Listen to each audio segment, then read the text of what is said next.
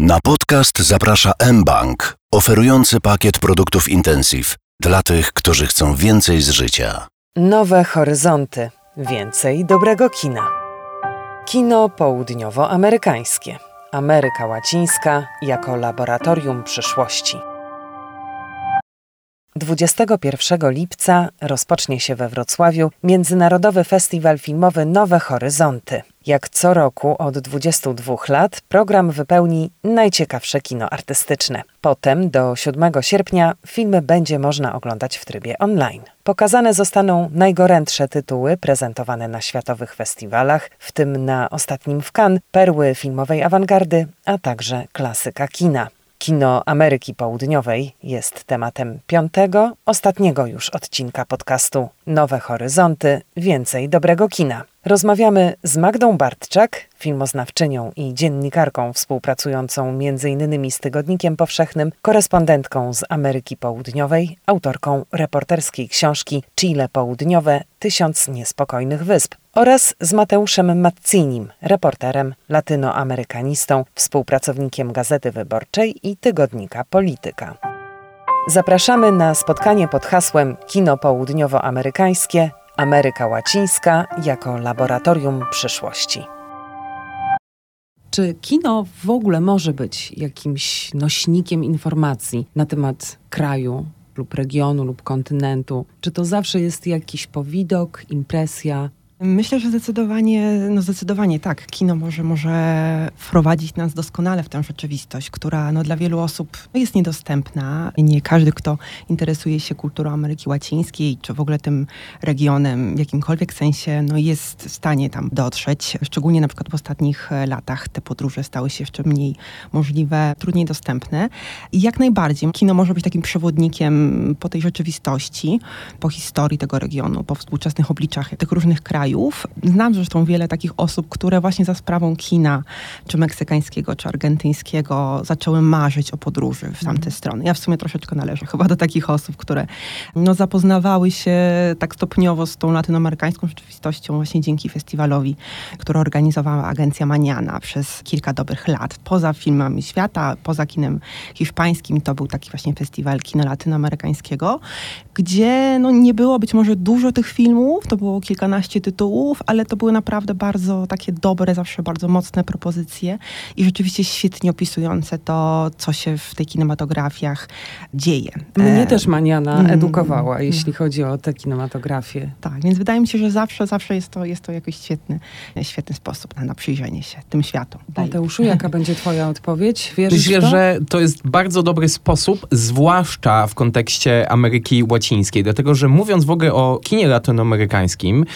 myślę, że warto podkreślić to, jak bardzo to kino się zmieniło w ciągu ostatnich 30, 40, 50 lat. Ameryka Łacińska jest akurat jednym z niewielu regionów na świecie, w którym to kino idzie właściwie równolegle ze zmianą społeczną i percepcyjną mm. również, dlatego że My w Polsce mamy bardzo bogatą tradycję interesowania się w ogóle kulturą latynoamerykańską, tą współczesną, nie tylko kinem, ale też literaturą czy poezją, ale ona jest wciąż bardzo zakorzeniona w tym pojmowaniu latynoamerykańskiej sztuki, powiedzmy gdzieś z lat 70. czy 80., czyli właśnie rzeczywistości tego realizmu magicznego. Były w Polsce boomy na y, literaturę iberoamerykańską, był Cortazar, był Marquez, swego czasu dalej bardzo popularny jest przecież też Vargas Llosa, ale rzadko myślimy o tym, jak bardzo ta rzeczywistość realizmu magicznego już jest rzeczywistością przeszłą na kontynencie latynoamerykańskim, bo długo było tak, że rzeczywiście filmy latynoamerykańskie odbijały właśnie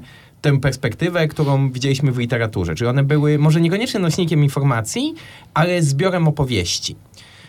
Czy tam rzeczywiście można było znaleźć kopalnię wiedzy takiej faktograficznej, powiedzielibyśmy, na temat kontynentu? Tutaj różnie można to interpretować, również z tego względu, że no pamiętajmy jednak, latynoamerykańska rzeczywistość to jest rzeczywistość, która wychodzi z silnej opresji politycznej, -hmm. ekonomicznej, społecznej.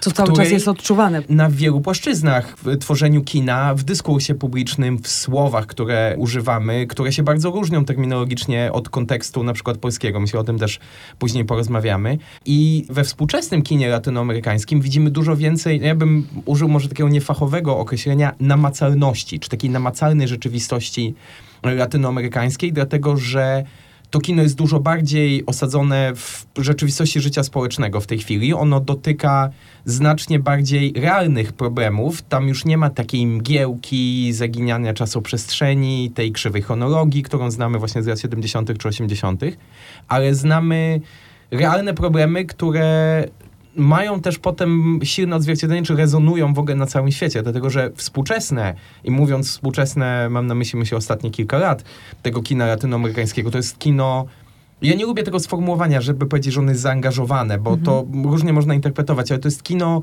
no tak jak powiedziałem, głęboko osadzone w rzeczywistości walki o prawa kobiet, przemocy wobec kobiet, mniejszości etnicznych, nierówności społecznych i nie trzeba być kinem zaangażowanym, żeby dobrze te rzeczy w Ameryce Łacińskiej pokazywać. To wystarczy przyłożyć lustro do świata za oknem i myślę, to właśnie robią latynoamerykańscy filmowcy w ostatnich latach.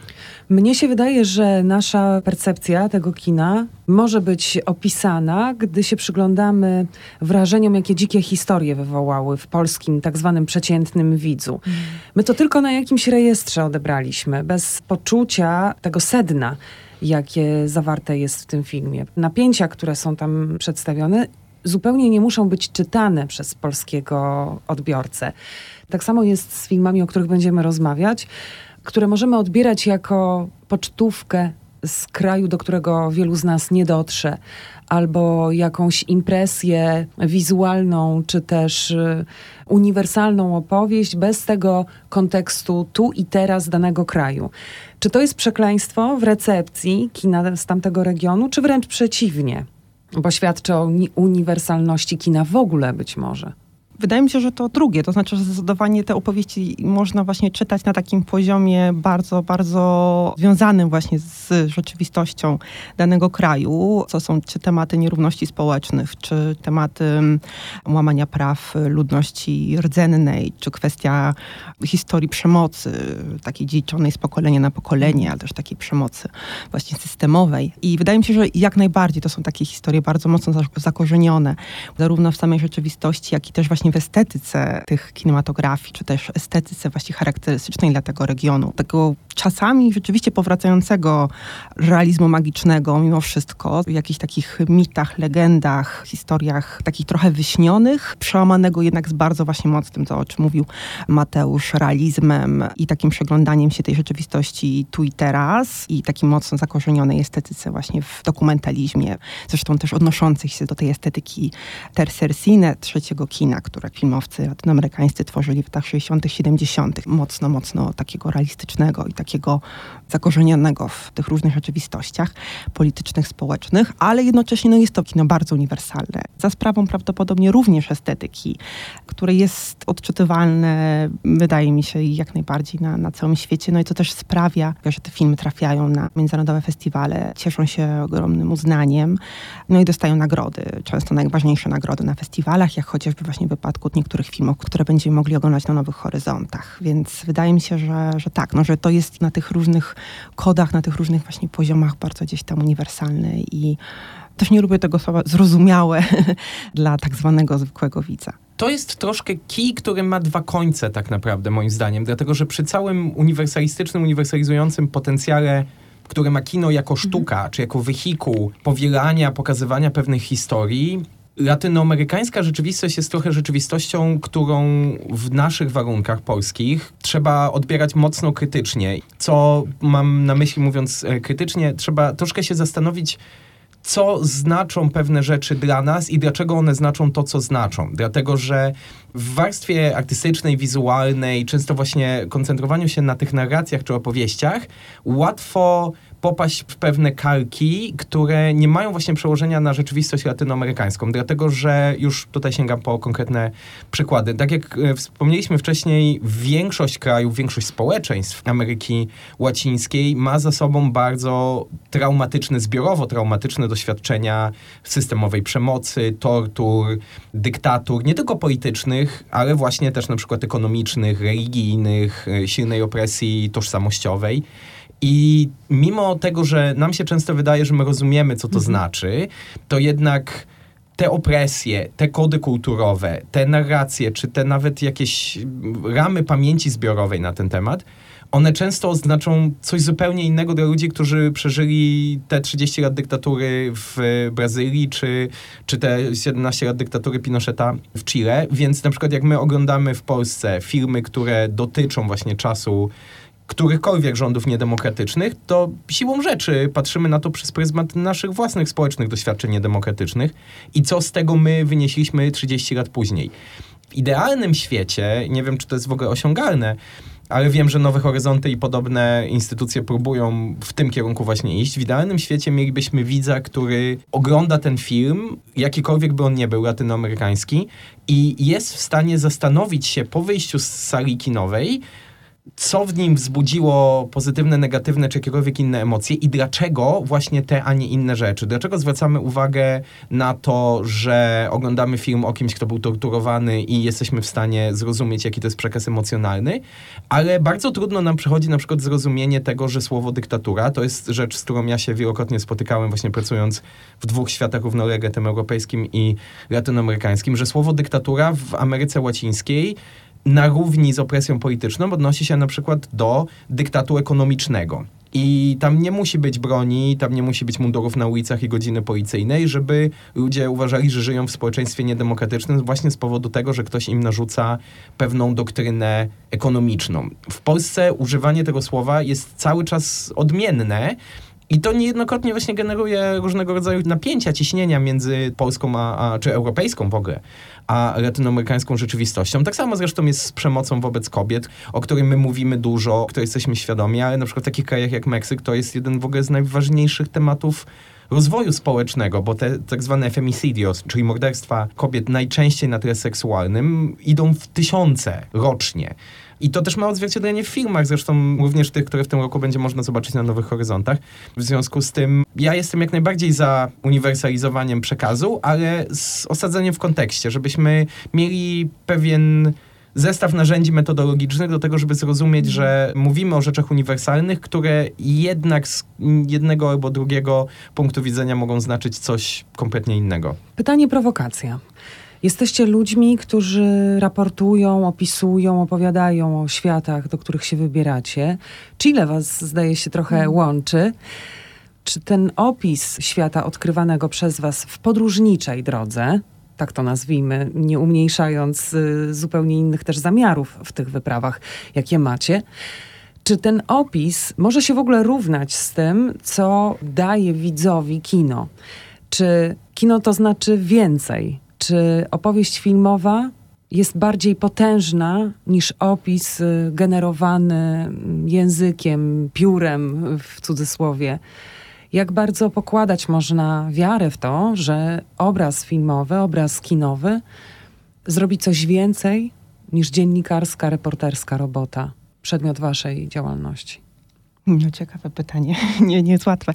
Wydaje mi się, że ważna jest też ta perspektywa, ważny jest ten punkt um, nadawcy. To właśnie od kogo pochodzi ta historia, mhm. od kogo pochodzi ta narracja I, i, nie ukrywam, że ja w ogóle bym w życiu nie porównywała siebie, mojego pisania, czy reporterskiego, czy jakiegokolwiek próbującego dotykać tej rzeczywistości latynoamerykańskich, no właśnie chilijskiej przede wszystkim, która jest mi najbliższa, z tymi głosami, które pochodzą z wewnątrz, z tamtych miejsc, z tamtego rejonu, bo to zupełnie inaczej właśnie wygląda wygląda, inne rzeczy się wychwytuje prawdopodobnie, no albo przynajmniej może nie zupełnie inne, ale nieco inne, a na pewno nie wszystkie wychwytuje się będąc w jakimś miejscu przez parę lat, czy przez parę miesięcy, czy będąc tam po prostu podróżnikiem, czy właśnie ekspatą, czy reportażystą, jakkolwiek by nie nazwać, takiej figury powiedzmy ogólnie, niż być osobą zanurzoną w tej rzeczywistości od dzieciństwa i mieszkającą tam i po prostu pochodzącą z tej danej kultury, z tego danego kraju. To jest właśnie warte podkreślenia, no i nawiązuje w jakimś sensie do tego, o czym mówił Mateusz. Pewne kody są przekładalne i my mamy podobne prawo do zachwycenia się jakąś historią i do zrozumienia jej również w bardzo mhm. osobisty sposób,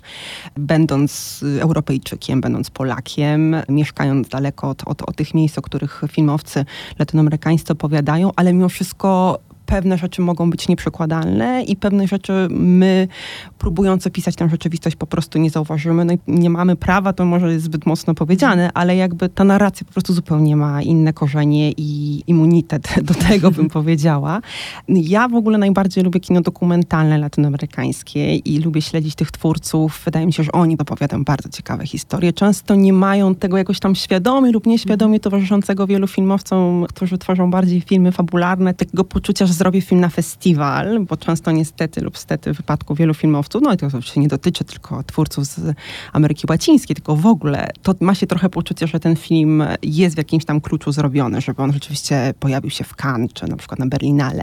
Wydaje mi się, że właśnie twórcy kina dokumentalnego jakoś podchodzą do tego trochę inaczej i po prostu zależy im na opisaniu konkretnych tematów społecznych, wejściu w tę rzeczywistość, co oczywiście wcale nie odejmuje nic tym dokumentom na poziomie estetycznym. No i też oczywiście nie chcę, żeby to zabrzmiało tak, że twórcy kina fabularnego mają jakieś niecne cele i tej rzeczywistości na ekranie nie oddają, ale mimo wszystko wydaje mi się, że takim dla mnie dobrym właśnie przewodnikiem po tym świecie latynoamerykańskim jest właśnie kino dokumentalne i w tym sensie bym myślę, że porównałabym je wówczas do takiego reporterskiego pisania, no chociażby takich autorów jak nie, Martin Caparos czy Aliam Brum, brazylijska reporterka, która też swoją drogą y, tworzy kino dokumentalne, więc zresztą wielu tych reportażystów latynoamerykańskich też kręci kino, więc to też jest swoją drogą takie często ciekawe połączenie, no i też dla nas ciekawa możliwość, żeby, żeby tych historii posłuchać. W moim pytaniu mm. chyba dominujące było właśnie kino fabularne. Mm. Zupełnie pominęłam y, moc y, kina dokumentalnego, ale chyba dlatego, że mam porównując mniejsze doświadczenie z kinem dokumentalnym z Ameryki Południowej. To tak, nie wiadomo z czego wynika. Prawdopodobnie z dostępności mm. no, tych filmów, ale, one trafiają na niektóre festiwale, prawda? Ale, ale świetnie, ale że też... o tym powiedziałaś, Magdo, mm. bo to jest właśnie chyba największy konkurent dla tego pióra reporterskiego kino to dokumentalne. To jest, wręcz powiedzielibyśmy, może nie konkurent, ale chyba bardzo dobre uzupełnienie y, klasy absolutnie światowej i nie ma w tym ani krzty przesady, żeby mhm. uznać, myślę, latynoamerykański dokument bieżący w tej chwili jako dokument absolutnie wybitny, ale też trudny, bo on jest niełatwy w odbiorze, on jest często bardzo mocno zakorzeniony właśnie w lokalnej rzeczywistości i on czasami, mam wrażenie, jest zrobiony nie po to, żeby był łatwy, i to jest, tak, myślę... Tak, tylko żeby dotknął nas Tylko żeby dotknął, mm. tylko żeby wzbudził kontrowersję i żeby wysłał pewien sygnał w świat. Bo ja akurat mam, tu się przyznam szczerze, takie wrażenie, jak oglądam latynoamerykańskie dokumenty, że one z jednej strony w warstwie takiej deklaratywnej są robione dla odbiorcy lokalnego, krajowego, bo dotyczą bardzo lokalnych rzeczy, ale mam wrażenie, że im częściej są, czy im mocniej są robione dla odbiorcy lokalnego, tym mocniej one rezonują na świecie. Mm. Ryszard Kapuściński powiedział kiedyś, że Ameryka Południowa to jest laboratorium przyszłości. I jakbym miał nawiązać do tego naszego oryginalnego pytania, to właśnie bym powiedział, że kino może nie daje szerszą perspektywę w danym momencie, tylko kino, zwłaszcza kino latynoamerykańskie, daje szerszą perspektywę na osi czasu, bo ono sięga najczęściej bardziej w głąb przeszłości, ale pokazuje też trochę, w miarę oczywiście dostępnych instrumentów artystycznych, trochę to, co będzie. Ja za każdym razem, jak jeżdżę do Ameryki Łacińskiej, to chwilę przed wylądowaniem przypominam sobie ten cytat Kapuścińskiego i zastanawiam się, co mnie teraz czeka, co za kilka lat pewnie czeka mnie tutaj, gdzie mieszkam na co dzień, czyli w Europie. I rzeczywiście, patrząc na kino latynoamerykańskie, już nie rozróżniając między dokumentem a fabułą, bo akurat te rzeczy widać w obu rodzajach, kino latynoamerykańskie dotyka tematów, które są dla nas cały czas kolokwialnie mówiąc, odkładane na wieczny nigdy, bo my mamy rzeczywiście w kinie latynoamerykańskim całą masę tematów związanych z katastrofą klimatyczną, która tam nie jest gdybaniem, nie jest jakąś futurologią czy wykresem wygenerowanym przez Excela,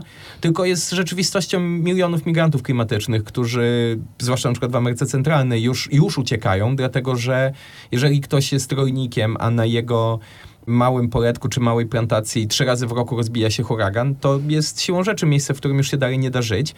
I to laboratorium przyszłości doskonale wybiega w to, co będzie, tak jak powiedziałem. Natomiast y, czy to jest lepsze, gorsze, czy szersze, czy bardziej dokładne niż praca reporterska? Ja akurat jestem dość ortodoksyjnym wyznawcą tej teorii, że pewnych rzeczy my nigdy nie przeskoczymy z powodu naszej tożsamości kulturowej. Francuski socjolog Pierre Bourdieu kiedyś napisał taki fantastyczny tekst o obiektywizacji uczestniczącej. To jest taki bardzo skomplikowany termin, ale on w dużej mierze się odnosi do tego, że My, zwłaszcza Europejczycy, biali ludzie, jeżdżąc do krajów dawnego trzeciego świata, do dawnych europejskich kolonii, nigdy tak naprawdę nie będziemy w stanie w pełni zrzucić naszej tożsamości i możemy sobie darować wszelkiego rodzaju jakieś tam uderzenia w takie tony, że przyjmujemy cudze perspektywy, bo to nigdy do końca nie będzie realne. Jedyne, co my jesteśmy w stanie zrobić, to pojechać tam oczywiście z dużą dozą zrozumienia, no ale tak jak mówiłem wcześniej, patrzeć z naszej perspektywy, bo to ona jest jednak dla nas wierna i potem się zastanawiać, dlaczego my patrzymy tak, jak patrzymy, czyli być krytyczni, autorefleksyjni wobec samych siebie, więc myślę, że siłą rzeczy Magda czy ja, kiedy jeździmy do Ameryki Południowej, czy jakikolwiek inny europejski, północnoamerykański dziennikarz, dziennikarka będą tam, hipokryzją myślę z naszej strony byłoby udawanie, że my jesteśmy w stanie na przykład opowiedzieć o chilijskich Mapuczach, czyli względnych mieszkańcach południa e, Chile z punktu widzenia tych 500 lat de facto mhm. opresji, którą oni cierpią z rąk przybyszów europejskich i ich potomków. Możemy się starać zrozumieć obie strony tego konfliktu, przekazać je, ale dlatego to kino, które wychodzi stamtąd, jest rzeczywiście świadectwem lokalnym. Czy my je w całości przyjmiemy, czy będziemy jakoś połowicznie z nim polemizować miejscami, to już zależy od nas, ale najważniejsze myślę, żeby wdać się w dyskusję. W podcaście Nowe Horyzonty Więcej Dobrego Kina bardzo często zastanawiamy się nad tym, czy jest możliwe takie większe doświadczanie. To, co powiedziałeś, Mateuszu, przed momentem, zdawałoby się przekreślać marzenie o tym, by więcej zgłębić, zaznać, przeżyć, zrozumieć. Ale chyba nie do końca, bo słuchając Twoich słów, zarówno składam broń jako taki poszukiwacz prawd, jak też jestem w pożądaniu tego wiecznego zadania, doświadczania świata, próbowania zrozumienia go i kino jest dla nas szansą. Wielu z nas nie wybierze się do Ameryki Południowej. Czy dla Was kino może być erzacem takiej podróży? No właśnie trochę tak i nie. To jest trochę to, o czym rozmawialiśmy wcześniej. Myślę, że na pewno, jeśli nie ma się dostępu do tej rzeczywistości, no żeby tam po prostu pojechać i o pewnych rzeczach się przekonać na własnej Pewnego ryzyka też nie ponosimy, prawda? Tak, Siedząc tak. Jest to, jest to bezpieczna na pewno przestrzeń kinowa i jakoś tam wygodna, no ale też po prostu dostępna, bo wielu z nas nie ma możliwości jechać tam. To jest jednak hmm. daleko. Chile to jest kilkanaście tysięcy kilometrów dystansu od Polski, nieco mniej kilometrów dzieli od Polski inne kraje, więc zdecydowanie jest to podróż, swoista podróż, ale no to jest też obarczone różnymi czynnikami, ryzykami, o których rozmawialiśmy wcześniej. Tak, trzeba być nastawiony na to, że to jest też przefiltrowane, na przykład przez wrażliwość twórcy, jest to jakiś tam tylko kawałek, wyjimek tej rzeczywistości, no i to jest trochę inaczej prawdopodobnie mhm. też może wyglądać na, na miejscu. Dla mnie trochę tego przykładem był przedostatni film Michera Franco, meksykańskiego twórcy, który zresztą w tym roku będzie w jury na Nowych Horyzontach i jest jego ostatni film pokazywany, widziałam w programie z tym, że nakręcony w Stanach Zjednoczonych. Nowy Porządek, który ja oglądałam no jeszcze mieszkając w Santiago, w Chile i tam zarówno wśród Chilijczyków, ale również no i przede wszystkim w Meksyku recepcja tego filmu była bardzo krytyczna.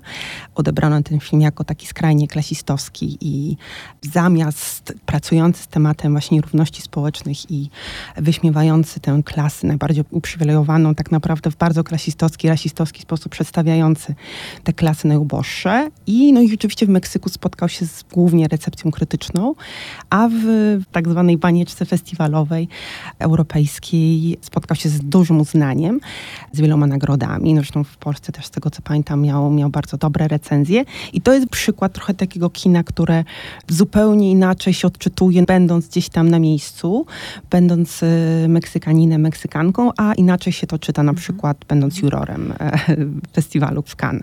Więc to wydaje mi się jest tam taki ciekawy przykład. Ale Więc, dążyłam do tego, mm. żeby zastanowić się nad tym ryzykiem, tak. jakim jest podróż do, dla wielu z nas do krajów Ameryki Południowej. Czy właśnie kino może być pod tym kątem czymś, co nam daje coś, a jednocześnie chroni nas przed tym nie najłatwiejszym być może doświadczeniem. I być może teraz rozmawiamy o stereotypach, prawda? Że, nie wiem, narkotyki w Kolumbii. Teraz prześmiewczo to skwituje. Narkotyków w Kolumbii to akurat dawno w kinie latynoamerykańskim nie było, bo to hmm. prędzej jest chyba materiał dla Netflixa w tej chwili niż, mhm.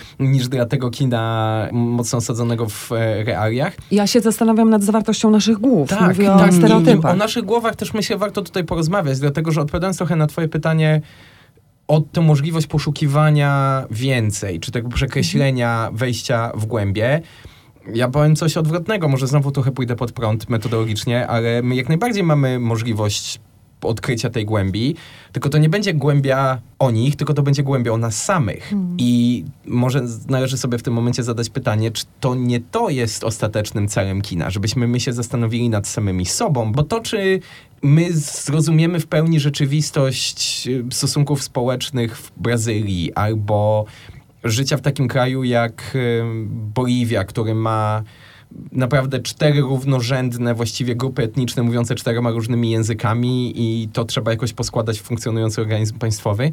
Myślę, że do pewnego stopnia, tak jak powiedziałem wcześniej, no to nigdy w 100% nie będzie możliwe, ale ważniejsze jest to, żebyśmy my się zastanowili, patrząc na to kino latynoamerykańskie, co ono mówi o nas samych. Dlatego, że Latynoameryka moim zdaniem jest o tyle w lepszym położeniu na przykład vis-a-vis Afryki, czy już nie mówiąc w ogóle o Azji Południowo-Wschodniej, archipelagach pacyficznych, że ona trochę przełamała barierę orientalizacji że to już nie jest jakiś właśnie daleki obraz świata, w którym jest dżungla i bieda i narkotyki i dyktatury i dobrzy piłkarze, bo to jest mniej więcej ten zestaw mm, stereotypów, tak, który, który biega po europejskich głowach z prędkością światła od ponad 100 lat.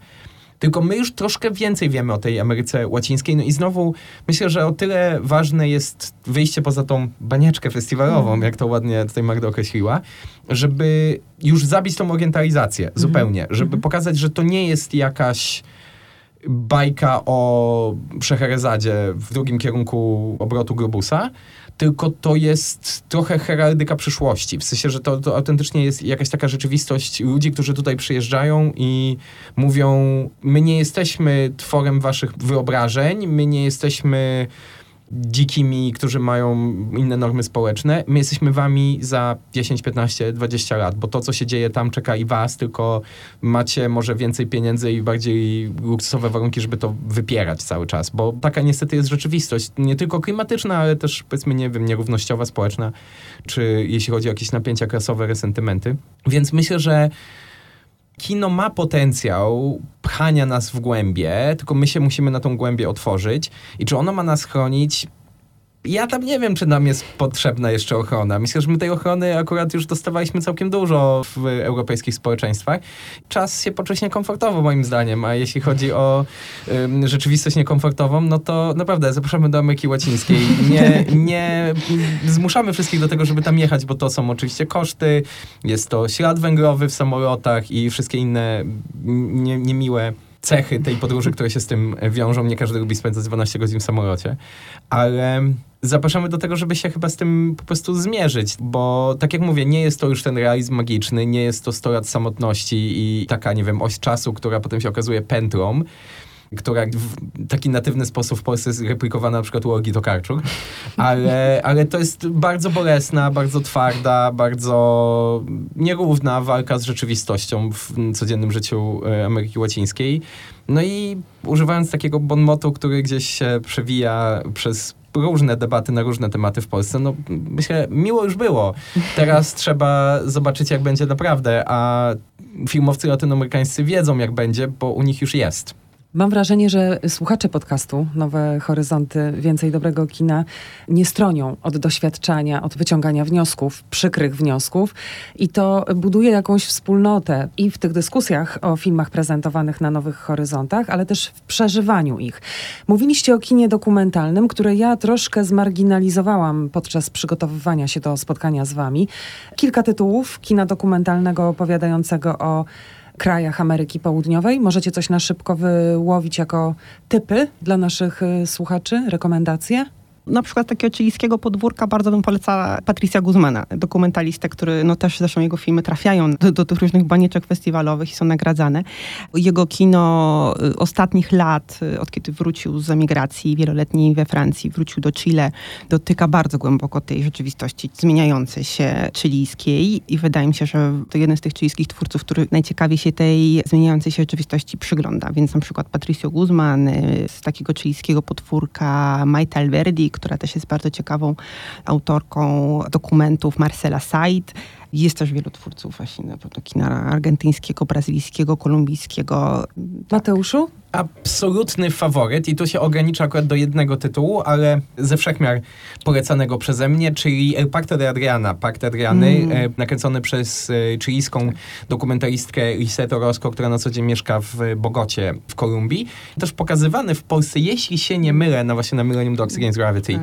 kilka lat temu, ponieważ jest to narracyjnie zrobiona pierwszoosobowo historia samej e, reżyserki, która dojrzewa właściwie, czy dorasta w takim rodzinnym kulcie cioci mieszkającej w Australii. To jest trochę taki archetyp wujka z Ameryki, do którego myślę będzie łatwo się tutaj w Polsce odnieść i ta postać jest oczywiście bardzo idealizowana w jej życiu bardzo też taka z materialistycznego czy finansowego punktu widzenia podziwiana, no bo Australia to jest jednak kraj widziany jako bardziej zamożny czy o wyższym poziomie życia niż Chile i dopiero na pewnym etapie dojrzewania okazuje się, że ta ciocia, która była tak idealizowana przez nastoletniość e, autorki, nie jest wcale ideałem, wręcz przeciwnie, przy okazji różnych zmian transformacyjnych e, w Chile, odejściu od e, dyktatury Pinocheta i co za tym idzie też ujawnieniu wielu dokumentów związanych z działalnością dyktatury, okazuje się, że ta ciocia, już pozwolę sobie chyba na pełen spoiler, spoiler. Państwo wybaczą, tak. ale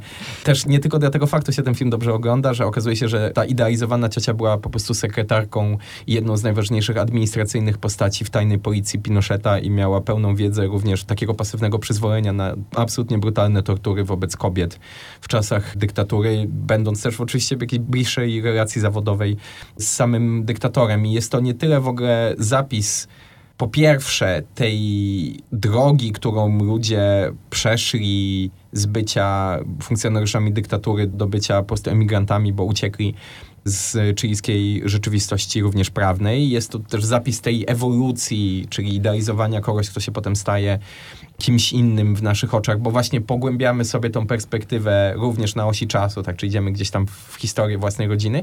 No a po trzecie, no myślę, że to jest akurat taka rzecz, którą dość łatwo zuniwersalizować, bo my też jednak żyjemy w takim kraju, w takim społeczeństwie, w takiej części świata, która ma bardzo dużo pogmatwanych życiorysów, które dzisiejszy świat, taki bardzo mocno spolaryzowany, się stara właśnie zamknąć w różnych bardzo binarnych kategoriach. Dobrych ludzi, złych ludzi, funkcjonariuszy, opozycjonistów, jaka by to nie była władza, jaka by to nie była opozycja. Czerń i biel. Tak, dychotomia takiego wręcz brutalnie populistycznego patrzenia na rzeczywistość, a potem się ogląda właśnie takie filmy jak Pakt Adriany i się okazuje, że są różne płaszczyzny patrzenia na to, bo jest to płaszczyzna zawodowa, płaszczyzna ideologiczna, płaszczyzna relacji rodzinnych i, i obraz jest znacznie bardziej eklektyczny, znacznie bardziej skomplikowany niż nam się to wydaje, więc ja Pakt Adriany wszystkim polecam, bo to jest właśnie dobra lekcja o nas mhm. samych, nie tak, tylko tak, tak. o świadomości chilijskiej.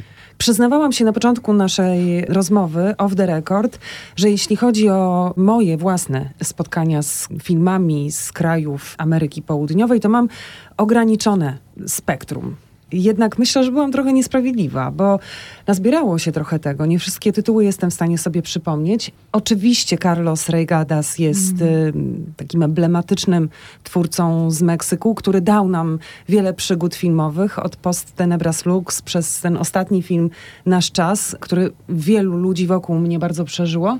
Ale ja przypomnę Aquarius, film z Sonią Bragą, który, tak jak mówiliśmy tu, z jednej strony opowiada o jakimś jednostkowym doświadczeniu kobiety w pewnym wieku, a jednak bardzo społeczne umocowania przedstawia.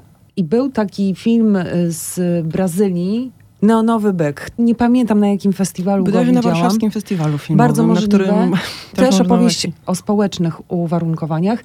I film, który zdobył nagrodę specjalną na Berlinale, nazywa się Cień. Argentyńskie kino. Mhm. Data produkcji to jest 2006. Marzę o tym z filmie, o spotkaniu z nim raz jeszcze. Jakie w tym roku na festiwalu Nowe Horyzonty opowieści z Ameryki Południowej zapiszą się w recepcji widzów, którzy się tam pojawią? Macie takie przypuszczenia, prognozy, może rekomendacje od siebie? Hmm. Wydaje mi się, że to, co jest ciekawe w tym roku na Nowych Horyzontach, tak jak przeglądałam ten program, no niektóre filmy miałam okazję obejrzeć, to jest to, że właściwie poza dwoma, trzema autorami, to to są często twórcy dosyć młodzi i powiedziałabym krótkiej filmografii. To znaczy, to są często twórcy, dla których filmy pokazywane na tegorocznej edycji będą debiutem pełnometrażowym. Często mają za sobą jakieś krótkie metraże, często to jest jakiś może drugi film pełnometrażowy, ale mimo wszystko to są zwykle twórcy, powiedziałabym, schodzące gwiazdy latynoamerykańskiego kina, ale na pewno nie, nie mistrzowie. Tuzy. jakby tak, tak, tuzy, już trzymając się tej takiej brzydkiej kategoryzacji, no i oczywiście nie umniejszając w żaden sposób tym twórcom, bo to są, wydaje mi się, z jednej strony dla osób, które interesują się kinematografią latynoamerykańską, no na pewno myślę, że moglibyśmy tu wymienić, jest Pablo Larraín, jest Sebastian Lelio z Chile, Lucrecia Martel, argentyńska twórczyni, mm. no meksykańskich twórców jest mnóstwo, no właśnie jest Carlos Reigadas i Nicolas Pereda i jakby... Na Atlantyku była, zdaje zdaje się, tak, Lucrecia Martel. Martel mhm. chyba tak. Miała tak, tak, tak retrospektywę, tak, prawda, swoją. Świetna I, I też bardzo tę autorkę lubię i wydaje mi się, że to być może dla osób, no właśnie, interesujących się tym regionem, przeglądając ten program, może być pewien rodzaj zaskoczenia, że tych nazwisk e, jakoś tam brakuje, no ale no, na najnowsze filmy tych twórców troszkę trzeba będzie poczekać. Chyba Sebastian Lelio swój najnowszy film aktualnie ma w postprodukcji, Pablo Larraín zaczyna dopiero kręcić, więc to jest jakoś tam charakterystyczne na pewno, ale to też jest też według mnie ogromna, ogromna ogromna jakby wartość tego, bo rzeczywiście to świadczy o tym, że te kinematografie no, w bardzo ciekawy, dynamiczny sposób się rozwijają. Ci twórcy, którzy zaczynali swoją karierę w przemyśle filmowym w późnych latach 90., no mniej więcej załóżmy dwie dekady temu, tworzyli pokłady tego nowego kina latynoamerykańskiego, jak się troszkę szablonowo te kinematografii określa, czy nowe kino chilijskie, czy nowe kino argentyńskie, no w pewnym sensie troszkę też zaczynają oddawać głos w taki bardzo naturalny sposób tym twórcom, którzy na przykład kończyli szkoły filmowe dosłownie parę lat temu, albo dopiero kończą. W tym sensie widać trochę to przejęcie pałeczki i takie ciekawe przejście generacyjne, pokoleniowe. W związku z tym to też jest kino bardzo ciekawie poszukujące estetycznie, co też wydaje mi się bardzo będzie widoczne w, w tych filmach tegorocznej edycji. Na przykład Kiro Russo jest takim twórcą, boliwijski twórca. Wcześniejszy jego film był pokazywany dwa lata temu, Darmozjad, El Viejo Calavera. W oryginale się ten film nazywa i on powraca w tym roku z wielkim ruchem, Gran Movimiento, który wydaje mi się jest zarówno fabularnie bardzo ciekawą opowieścią, no dosyć prostą tak naprawdę, takim bohaterze, który zresztą pojawił się w jego wcześniejszym filmie, który z antiplano boliwijskiego, z małej miejscowości przyjeżdża do La Paz, próbuje się w tej rzeczywistości, tej miejskiej dżungli odnaleźć i jest to taka bardzo ciekawa historia, no właśnie zarówno na takim poziomie no, oddawania właśnie głosu, takiej tętniącej, niepokojami społecznymi, różnymi zdarzeniami rzeczywistości społecznej, politycznej boliwijskiej, bo tam są między innymi przedstawione protesty górników, jest tam dużo takich tematów, no właśnie powiedzmy z pierwszych stron gazet, boliwijskich gazet, bo, bo oczywiście to są często tematy, o których się gdzieś tam u nas nie mówiło, ale równocześnie jest to bardzo ciekawa taka estetyczna przygoda. Ciekawy film pod względem właśnie takim po prostu formalnym, że ten autentyzm, realizm, taki cinema verite tam się miesza z, z surrealizmem, z jakąś taką nierzeczywistością tej opowieści. Wielki Ruch walczy w tak, konkursie. Wielki Ruch jest, jest, będzie, będzie prezentowany w międzynarodowym konkursie na Nowych Horyzontach i drugi taki film, na który no, bardzo chętnie bym zwróciła uwagę i którego jestem ogromną fanką, no jestem w ogóle fanką tej autorki i ona jest akurat właśnie tutaj trochę wyjątkiem od reguły, o której mówiłam na początku, to jest akurat autorka, która już ma większy staż filmowy, jest ceniona, nagradzana od lat, Pazencina z Paragwaju, która wraca po paru latach przerwy z filmem Eami. I to też jest trochę ten typ kina, który z jednej strony w naszej jakiejś takiej osobistej podróży, w naszych takich osobistych poszukiwaniach osób, które być może w Paragwaju w ogóle nie były i w ogóle nie znają tej rzeczywistości, na pewno będzie niesamowitym, niesamowitym przeżyciem. Formalnie jest, jest niesamowity i wydaje mi się, że za sprawą też tej estetyki został nagrodzony nagrodzony w Rotterdamie główną nagrodą dla najlepszego filmu, ale też jest bardzo mocno zakorzeniony w tej rzeczywistości paragwajskiej. Jest tam temat e, właśnie łamania praw rdzennych ludności, jest tam temat deforestacji, karczowania lasu Gran Chaco, forma, estetyka taka baśniowa. Jest tam właśnie trochę tego realizmu magicznego, ale to jest też ciekawe, jak ten realizm magiczny ma już właśnie troszeczkę inne, powiedziałabym, narzędzia, ma troszeczkę inny cel do spełnienia niż kiedyś. To znaczy, jeśli jest ta baśniowość, legenda, mit, to, to ma nie służyć jakiemuś takiemu właśnie oderwaniu nas od tej rzeczywistości, stworzeniu takich nadświatów nierealnych, tylko właśnie bardzo mocnemu zakorzenieniu w tych problemach społecznych, które dane społeczeństwo przeżywa. Więc na pewno chętnie bym na, na ten tytuł zwróciła uwagę Przypomnij i myślę, jeszcze. że Eami Pasensiny. Wcześniejszy jej film fabularny był pokazywany na Nowych Horyzontach ponad dekadę temu chyba, Amaka Paraguaya. Później Pasensina głównie tworzyła kino dokumentalne, między innymi taki film Ejercicio de Memoria, bardzo ciekawy taki esej dokumentalny dotykający tematu dyktatury Stroessnera, kompletnie gdzieś tam nieprzepracowanej w społeczeństwie paragwajskim, zupełnie jakoś takiej wciąż przemilczanej. To jest taki temat nieprzerobiony zupełnie. Ten i najnowszy film, myślę, że tak, jest, jest Podobno pewno tytuł ciekawą. oznacza las i świat. E, Tak, tak. W języku Mhm. tej ludności Ajoreo, która zamieszkuje właśnie te rejony Paragwaju i południowej Argentyny. E, No i wydaje mi się, że to jest trochę ten typ e, kina, że rzeczywiście no, może stanowić taki ciekawy ersatz i rodzaj podróży dla osób, które do Paragwaju prędko się nie wybiorą, a, a są tej rzeczywistości ciekawe. Mateuszu, twoje rekomendacje? Połowicznie powielę to, co usłyszeliśmy przed chwilą, ale połowicznie nie, dlatego że może zacznę właśnie też od Wielkiego Roku, gra mówi mi to, głównie z tego względu, że przyszedł chyba czas na to, żebyśmy się dowiedzieli, jakim krajem jest Boliwia. I to się czystym pewnie zbiegiem okoliczności, ale dzieje, bo myślę, że warto sobie ten film w tym roku na Nowych Horyzontach obejrzeć właśnie w koniunkcji z Potosi, czyli książką e, Andresa Izaguirre, baskijskiego reportera, która w tym roku wygrała Nagrodę Kapuścińskiego jedną z najbardziej prestiżowych nagród reporterskich. Jest to książka, która opowiada o górze, która zabija, czyli o kopalni srebra, jednej z największych kopalni srebra w ogóle w tej części świata, która jest brutalną egzemplifikacją współczesnego niewolnictwa i nierówności klasowych, opresji. I w pewnym sensie wielki ruch, może nie aż tak dosadnie jak ta książka, opowiadana właśnie z punktu widzenia nastoletniej dziewczyny, która sama pracuje, dziewczynki, może nawet byśmy powiedzieli, która sama pracuje w tej kopalni i widzi absolutnie drakońskie, no powiedzielibyśmy, nie wiem, starożytne nawet, bo już chyba nie nawet średniowieczne warunki pracy. Dziesiątki ludzi, którzy tam umierają i są wyzyskiwani i pracują na granicy zdrowia i życia. Natomiast wielki ruch bierze ten i większość innych trudnych tematów rzeczywistości boliwijskiej właśnie na warsztat i pokazuje kraj, który jest niesamowicie zróżnicowany i dobrze pokazuje.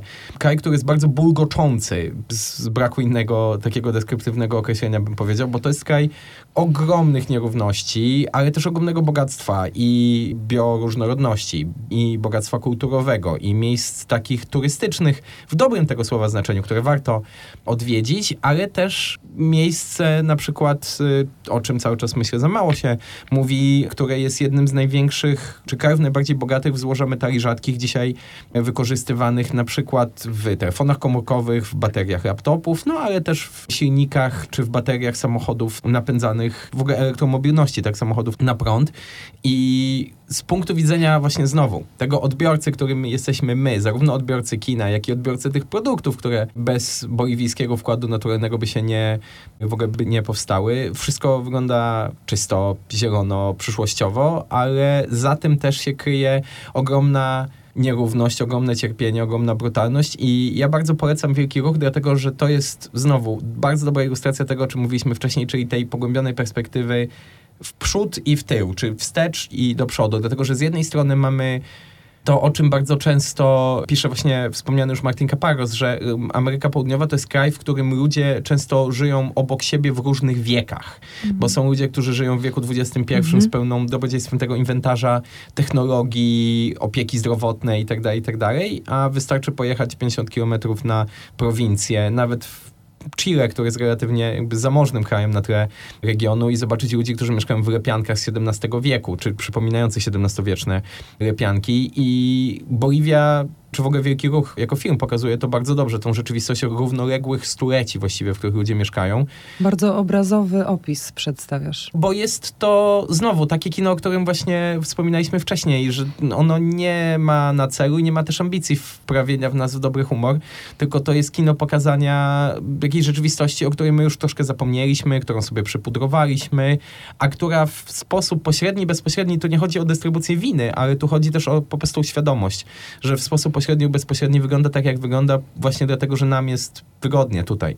Więc bardzo polecam właśnie Wielki Ruch po to, żeby zobaczyć drugą stronę rzeczywistości, czy drugą stronę pewnych procesów, które tutaj są wynoszone na sztandary, tak myślę, można trochę buńczucznie, ale stanowczo powiedzieć. Natomiast drugi film, bardzo, bardzo, bardzo polecam Ukryty Klejnot. To jest produkcja meksykańska, która trochę się bawi z widzem, również w tłumaczeniu i w ogóle w tytule, no bo niekoniecznie sugeruje to, o czym jest, a jest właśnie o femicidios, czyli właśnie o przemocy wobec kobiet, o zaginionej kobiecie, o ryzyku bycia kobietą w takim kraju jak Meksyk, czy w takiej części świata jak, no już konkretniej nawet Ameryka Centralna, niekoniecznie cała Ameryka Łacińska. Myślę, że to warto obejrzeć po to, żeby poczuć na własnej skórze zderzenie uniwersalizmu z partykularyzmem, czyli naszych perspektyw na pewne problemy, które z naszej perspektywy są duże, nie są wyolbrzymione, są jak najbardziej realne, ale nie umywają się w ogóle do problemów tej samej natury, ale innej skali właśnie w krajach takich jak Meksyk, no bo tak jak mówiliśmy wcześniej, życie jako kobieta w takim kraju jak Meksyk jest zagrożeniem egzystencjalnym na poziomie permanentnym, czyli po prostu to jest życie w strachu. I ukryty klejnot trochę się bawi z widzem, bo może nie jest aż tak bardzo dosadny, może nie jest aż tak obrazowy jak Wielki Ruch, jeśli chodzi właśnie o kwestie, nie wiem, ryzyka życia codziennego dla kobiet, czy tego, jak ciężko w ogóle funkcjonować w tym społeczeństwie. My nie mówimy o wielkich karierach, my nie mówimy o równouprawnieniu, my nie mówimy o jednakowym poziomie płac, czy nie wiem, parytecie w parlamencie. My mówimy o przeżyciu, dosłownym, fizycznym, wręcz biologicznym przeżyciu z dnia na dzień bez ryzyka napaści seksualnej, czy morderstwa, czy jakichś innych zagrożeń takich naprawdę natury egzystencjalnej. No a z drugiej strony on też pokazuje, że te społeczeństwa latynoamerykańskie często podchodzą do kobiet jako takiej instytucji, tu celowo używam tego słowa, że kobieta ma pewne role do odegrania, dlatego jest tym klejnotem, o który trzeba dbać. To są cały czas społeczeństwa bardzo patriarchalne, gdzie od kobiet się wiele wymaga, ale przede wszystkim się wymaga posłuszeństwa, więc z jednej strony ona ma być ta kobieta klejnotem i najlepiej, żeby była ukrytym, właśnie żeby nikt poza rodziną, a już na pewno poza mężczyzną nie miał w ogóle szansy na to patrzeć, to podziwiać, no ale z drugiej strony jest też ukrytym klejnotem, dlatego że często ten klejnot jest zabierany wręcz przez społeczeństwo, właśnie przez tą brutalną rzeczywistość, przez te ryzyka, przez te opresje religijne, systemowe. No, ukryty klejnot pokazuje wiele przemian, które mają miejsce teraz w Ameryce Łacińskiej, które znowu są trochę taką forpocztą przyszłości. Kolejny temat, o którym jeszcze nie wspomnieliśmy, a który ja tylko tutaj zarzucę jak takie małe ziarenko i kto będzie miał czas, to go sobie zgłębi, no to jest właśnie na przykład transformacja religijna, dlatego mm. że szacuje się, jeśli teraz się nie mylę, ale jeśli się mylę, to się mylę mniej więcej o 5 lat, że w okolicach już 2035 roku cała Ameryka Łacińska przestanie być kontynentem większościowo katolickim. Czyli, że katolicy nie będą już stanowić więcej niż 50% wszystkich mieszkańców. Mamy na przykład tam do czynienia z gigantyczną ekspansją kościołów neoprotestanckich, tak zielonoświątkowców przede wszystkim, sponsorowanych przez e, protestantów z południa Stanów Zjednoczonych, więc na przykład już mówienie o Meksyku jako takim kraju mocno katolickim, albo jakimkolwiek innym kraju latynoamerykańskim, jako kraju, w którym Kościół dyktuje na przykład normy i przypisywanie winy Kościołowi katolickiemu za to, że kobiety idą do więzienia na przykład za poronienie, bo jest podejrzenie aborcji jest już troszeczkę nieaktualną perspektywą, bo tam są trochę inne siły, które trochę bardziej podskórnie, ale rozpychają się też w innych częściach świata, więc patrzmy na to jak na przekaz troszeczkę z przyszłości, niekoniecznie możliwy w całości do uniwersalizowania, ale taki, który znowu nam pomoże coś zrozumieć na temat nas samych i tego miejsca w czasie, przestrzeni, rzeczywistości, w którym my jesteśmy teraz. I akurat te dwa filmy, i Ukryty Klejnot i Gra Movimiento Wielki Ruch, to są papierki lakmusowe mhm. tego, o czym mówię, więc Oba filmy walczą w konkursie międzynarodowym Festiwalu Nowe Horyzonty. I to, o czym powiedziałeś, Mateuszu, jeszcze jest zobrazowaniem Mm. tej idei, by mieć więcej, nie tylko dobrego kina, ale mieć też więcej pojęcia o świecie, w którym żyjemy. Więc bardzo dziękuję za też ten trop poszerzający horyzont. Nowe horyzonty tegoroczne, jakie jeszcze rekomendacje możemy, Magdo, od ciebie otrzymać? Chętnie bym wspomniała o jednym filmie, którego nie widziałam, więc od razu zastrzegam, że to jest moja rekomendacja całkowicie w ciemno. Doskonale gdzieś tam nawiązujące do tego, o czym mówiliśmy, o tym, że trochę też po to oglądamy te filmy, żeby niekoniecznie poczuć się komfortowo i podobnie z czytaniem reportaży pochodzących czy z Ameryki Łacińskiej, czy z innych części świata, żeby po prostu poznając te rzeczywistości niekoniecznie słuchać, czy czytać historie, które się po prostu dobrze i miło i przyjemnie czyta, ale też jednak trochę Konfrontować um, się. trochę konfrontować się z, z problemami, które no właśnie w tamtym regionie są już bardzo, bardzo mocno obecne i namacalne i doświadczające 70-80% często mieszkańców danych krajów, a w Europie jeszcze, no powiedzmy, nieodczuwalne na takim poziomie albo praktycznie w ogóle, czyli na przykład y, katastrofa klimatyczna. I to jest taki film, który dostał między innymi jedną z głównych nagród na festiwalu Sundance, Utama, również pochodzący z Boliwii, którego twórca się nazywa Alejandro Loyaza Gorsi. To jego debiut w ogóle pełnometrażowy, on wcześniej nakręcił parę krótkich metraży. I to jest film krążący wokół tych tematów, o których y, opowiada Kiro Russo i w Gran Movimiento, i we swoim wcześniejszym filmie. I opowiada również o przestrzeni antiplano, o ogromnym płaskowyżu boliwijskim, gdzie tak naprawdę no, co drugi mieszkaniec jest, jest pozbawiony dostępu do wody pitnej, bezpośredniego dostępu, gdzie ta susza i problem wysychania jest właściwie obecny od dłuższego czasu, a w ostatnich latach trzymał taki poziom najpotężniejszy od lat, ale to nie jest też tylko właśnie problem Boliwii, ale to jest również odczuwalne w Chile, również odczuwalne w Argentynie i jednocześnie też poza tematem właśnie suszy, poza tematem katastrofy klimatycznej też ciekawie opowiada o tym, o czym też trochę właśnie opowiada film Kira Russo, czyli o migracji z prowincji, z, z małych miejscowości do dużych miast, do, do molochów, które tętnią życiem, ale też są niebezpieczne, pełne bardzo różnych zagrożeń czyhających na tych migrantów wewnętrznych, którzy przyjeżdżają z innych rejonów kraju. I wydaje mi się, że też jednocześnie to bardzo ciekawie opowiada o tym bardzo istotnym, wydaje mi się, też temacie dla tego regionu, czyli o migracji, o migracjach wewnętrznych, ale też migracjach z jednego kraju do drugiego z różnych powodów. Czy to są tematy ekonomiczne, czy społeczne, czy no właśnie katastrofa klimatyczna i uciekanie po prostu przed suszą i w związku z tym rosnącym ubóstwem. W tym sensie Utama, przeczytałam takie porównanie, że to jest taki trochę minimalistyczny western e, z Sergia Leone z, zmieszany z, z jakąś taką bardzo dokumentalną powieścią fotograficzną Sebastiana Salgao na przykład. Widać to w tych zdjęciach, które oglądałam, no i w e, fragmentach filmu, więc jakby nie polecam tego w sensie takim, że, że, że widziałam i, i na pewno wiem, jakim widzom to się może spodobać, ale wydaje mi się, że to jest to na pewno też ciekawa propozycja, warta uwagi. Z tego, co sekcji wydaje odkrycia. mi się... W sekcji odkrycia, tak, tak. Teraz najtrudniejsze pytanie, które jest y, próbą pochylenia się nad tym wszystkim, co padło w tym naszym podcaście. Czy macie propozycję, jaki tytuł może mieć ten odcinek? Wielki ruch, nie wiem. Z tytułami y, dotyczącymi Ameryki Łacińskiej jest generalnie taki problem, że one często bywają jakby zakorzenione właśnie w y, pewnych zabawach lingwistycznych związanych z Ameryką Łacińską, z tamtą rzeczywistością, czy twórcami latynoamerykańskimi. Natomiast y, w Polsce potem właśnie niekoniecznie rezonują, głównie z tego względu właśnie, że symbole niekoniecznie się tłumaczą, czy symbole niekoniecznie się powielają. Ale myślę, że warto chyba pójść w metaforę, bo jednak kino latynoamerykańskie dobrze sobie radzi z metaforą. Od zawsze. Najlepszym dowodem, czy moją ulubioną w ogóle anegdotą taką ilustrującą to, że to jest często gra przeciwieństw, czy często gra anegdot, jest mój absolutnie ulubiony film latynoamerykański, który widziałem naście razy i, i często sobie do niego wracam.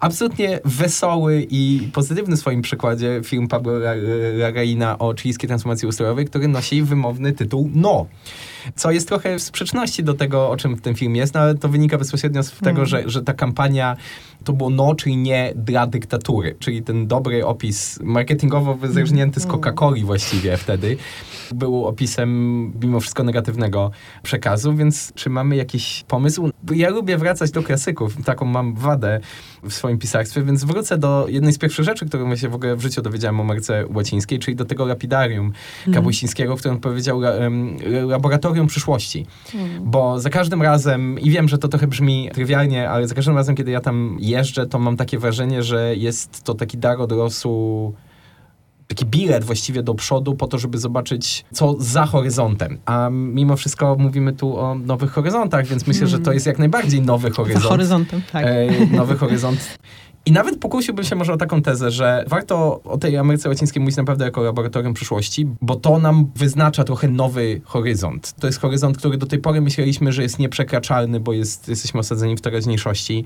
Ale z drugiej strony to już Martin Heidegger kiedyś powiedział, że człowiek jest permanentnie wychylony w przyszłość. E, więc może powiedzmy, że, że dzięki takiemu narzędziu, jakim jest kino, możemy ten horyzont przekroczyć. Bardzo Wam dziękuję za rozmowę, za spotkanie. Magda Dziękujemy. Badczak i dziękuję. Mateusz Mazzini. Nowe horyzonty, więcej dobrego kina. Na podcast zaprosił mBank, oferujący pakiet produktów Intensive dla tych, którzy chcą więcej z życia.